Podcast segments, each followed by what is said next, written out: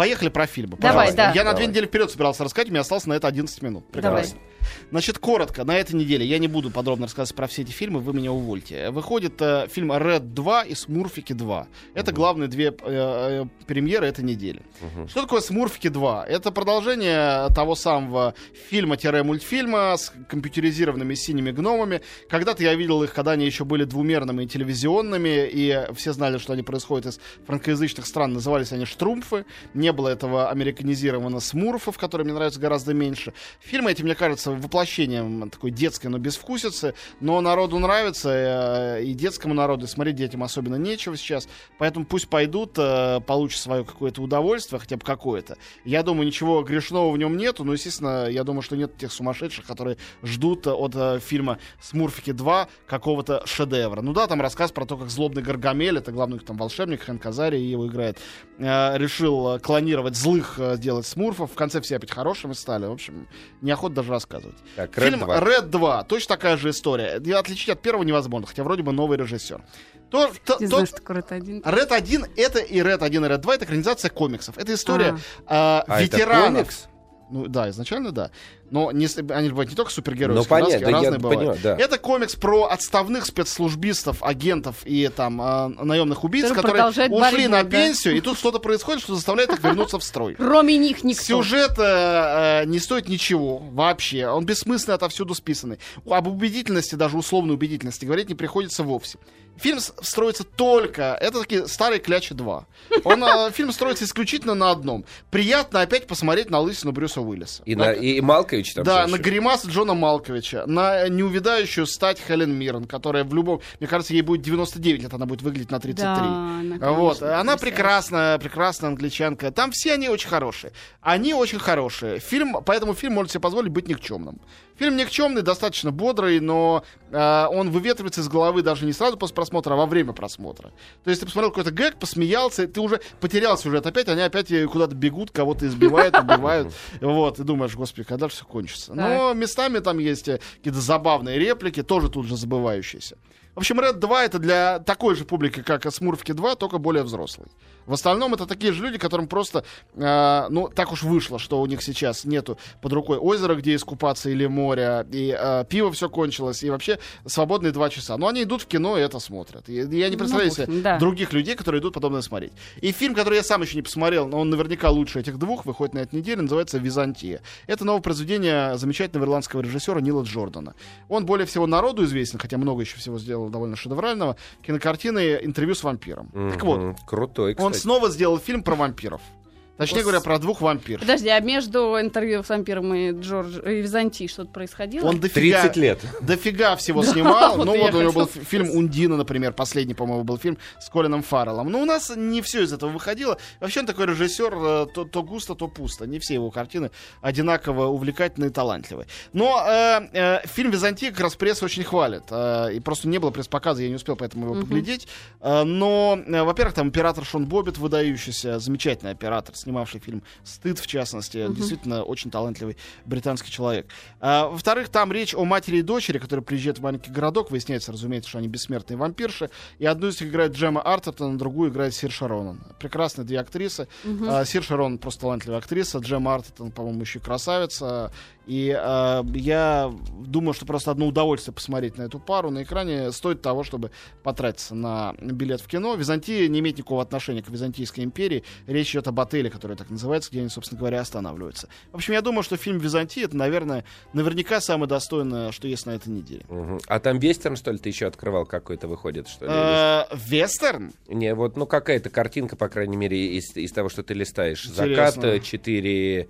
э, Нет, я могу все. Там еще Ромео и Джульетта, может, это имеешь в виду как вестерн? Это какой-то очередной новый, новая какая-то экранизация. Нет. А Элизиум, а, Элизиум, видел? Так, Нет? сейчас доберемся. до. Это последний пункт нашей программы будет сегодня, ладно, если позволишь. давай, давай, давай. Я все Значит- хочу сказать, а я посмотрела, посмотрела Тихоокеанский рубеж. А, ну, давай скажи. Я вообще... ну, я, у меня была эмоция о том, что, конечно, Гильермо Дель Торо совершенно шизанутый, наглухо, с вывернутым мозгом вообще придурок, но фильм гениальный. Да, да. Он сказал про него очень хорошо. Говорит, ну представьте себе, что э, вот э, вы все еще ребенок в душе, и вот вам дали песочницу, где Да, вы можете это играть. так и в выглядит, песочнице у вас да. игрушечные роботы и динозавры. а теперь да. представьте Он себе, что они не, не- не игрушечные, а ростом э, с 20-этажной Да, он именно так и вы ими в да. песочнице играете. Ну, О фильм чем классный, говорите? классный, Это игра да. в песочнице. Супер, супер. А я поставил «Одинокий рейнджер» и, честно говоря, не понял, что ты так расхвалил. Мне понравился фильм, но то, что ты хвалишь, Так, опять мы ушли куда-то вдаль. Да, Мне понравился «Одинокий рейнджер». Точка. Да, Тихоокеанский да. рубеж тоже.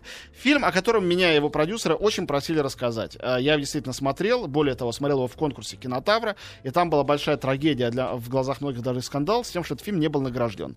Наконец, могу, уже не находясь в жюри, о нем рассказать. Он выходит у нас в прокат на следующей неделе. Называется фильм «Майор», режиссер Юрий Быков.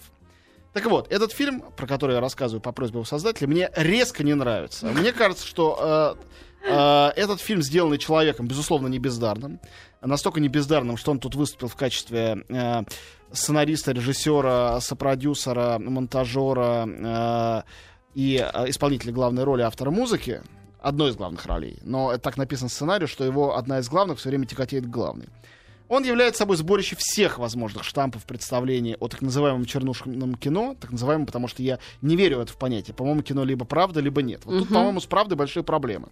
Э, Сам режиссер, совершенно этого не стесняясь, рассказывал, что у него все милиционеры, а речь это милиционера, которые есть в фильме, все в одном звании, потому что костюмер просто им всем а, заказал одинаковые погоны, чтобы не париться, так они и ходят. Э, Вот. э, Но, разумеется, этот фильм сделан для тех, чтобы лю- люди, которые никогда не бывали в провинциальных милицейских участках, полицейских, смотрели и думали, вот как там страшно живут. Э, Ну, как бы неправильно. ОВД дальний, да, по-моему. Ну, на самом деле, речь-то идет об окрестностях Рязани, всего-то Мгм. лишь. Речь идет о человеке. А главный герой его, кстати, очень талантливо играет а, артист Денис Шведов, а, который, которому звонят а, там в 5 утра, условно говоря, и сообщают, что его жена рожает. А по каким-то причинам роддом не рядом. Он садится за руль своего э, приличного такого джипа и едет к жене. И по пути э, едет так быстро, что он сбивает насмерть ребенка Ой, шестилетнего. С этого начинается фильм. Собственно, для меня на этом просмотр, можно сказать, закончился. Уже все было понятно. Дальше, вне законов э, драматургии мировой, э, киношной, не только, зритель на протяжении двух часов пытается уверить, что на самом деле он порядочный человек. Хотя первое, что делает порядочный человек, это э, запихивает орущую и падающую в обморок мать к себе на заднее сиденье машины, закрывает машину и звонит своим коллегам, чтобы они приехали, его выручили, сделали вид, как будто бы он ничего такого не совершал. Дальше начинается э, мясорубка в прямом и э, в другом смысле, э, которая навела меня на мысли о замечательном тексте Вайли и Генниса «Родная речь», когда они когда-то в советское время еще писали свое эссе великолепное про Радищева, они писали, что Радищев такой странный человек, что, с одной стороны, его самодержавие, конечно, бесит, с другой стороны, вообще все бесит. Например, его бесит, что крестьяне зубов не чистят.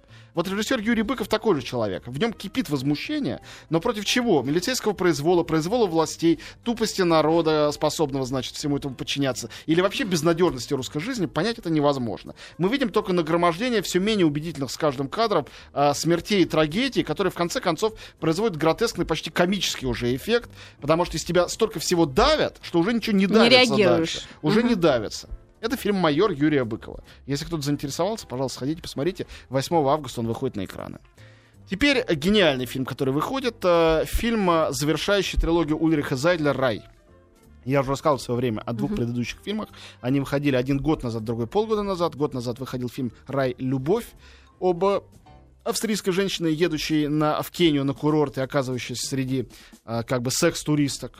Второй фильм э, «Рай Вера», совершенно блестящий, еще Мгм. более блестящий, получивший серебро в Венеции прошлогодней. Была история ее сестры, которая католическая миссионерша, миссионерка, живущая в э, Вене, и вдруг выясняется, что у нее есть муж, э, парализованный мусульманин, и у них возникают всякие конфликты, и смешные, и пугающие, и это очень здорово тоже сделано.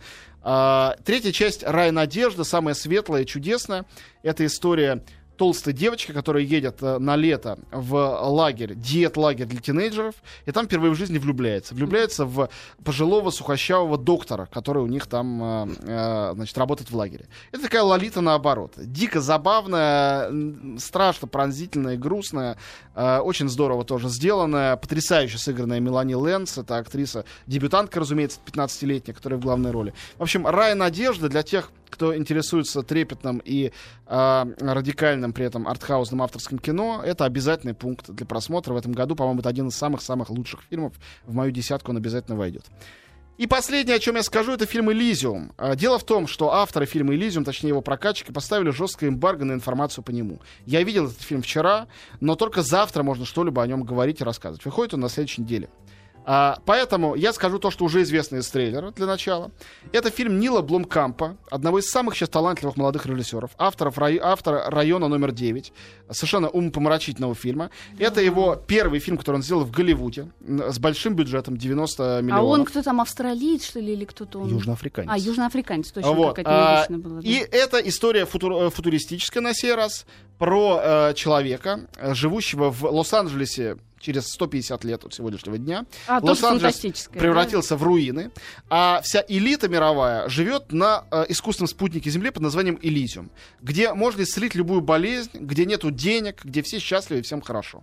А они живут внизу в трущобах, таких же, как трущобы, где жили инопланетяне в районе номер 9. Уркаина. Да, и вот герой, э, совершенно верно, и вот герой э, Мэтта Деймона, который там в центре, э, хочет, потому что у него смертельная э, доза радиации, и у него нет другого способа выжить, хочет как-нибудь добраться до этого самого Элизиума. И что из этого получается? Когда выходит А, восьмой? выходит восьмого, Шалто Коупли, который играл главную роль в районе, тут тоже есть, он играет злобного наемника. Это тот, который превращался, да? Да, Ага. есть Джоди Фостер. А, ну и два слова, все-таки, наверное, могу сказать, ничего не раскрывая. По-моему, это шикарный фильм. Это один из лучших голливудских дебютов для не голливудских режиссеров за последние лет 10. Нил Бломкамп. ему- Это его следующий фильм, Да, да? я сулю ему большое будущее. Элизиум, рай не на земле. Антон Долин был с нами. Шорох, Тимофеев. Все? Да ну мы-то при чем здесь?